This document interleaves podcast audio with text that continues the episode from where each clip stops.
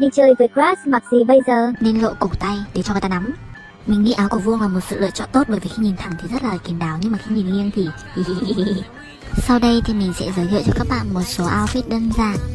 Bọn con trai thích gì? Con trai thích con gái và các bạn mặc cái gì cũng được, miễn là giống con gái, nên hãy mặc váy. Và độ dài của váy nhất định phải ngang đùi, biết tại sao không?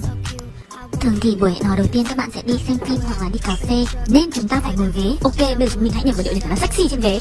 Oh no no. Cô đây là một tình huống để gây ra va chạm cần thiết các bạn hiểu không? Như này này. À, Váy của em hơi ngắn em có thể mượn áo của anh không ạ? Học được bài chưa các chị em? Ôi!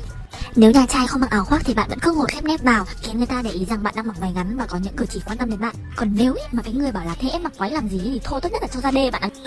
Sau khi xem clip này và mình chợt nhận ra là mình vẫn chưa người yêu là các bạn tin một nửa thôi, đừng có tin mình hết. Chúc bạn may mắn. Tạm biệt.